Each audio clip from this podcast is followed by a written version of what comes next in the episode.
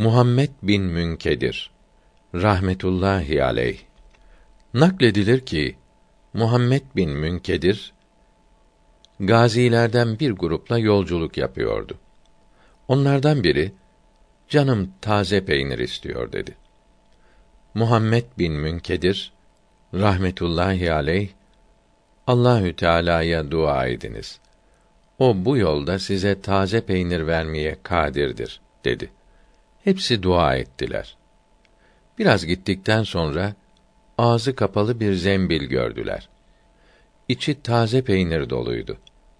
İçlerinden birisi bu peynirin yanında bal olmalı ki peynirle yiyelim dedi.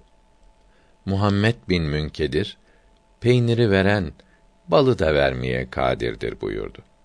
Sonra hep birlikte dua ettiler. Biraz yürüdüler.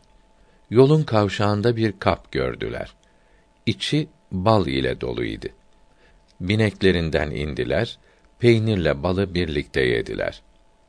Saadet-i Ebediyye kitabının 845. sayfasına bakınız.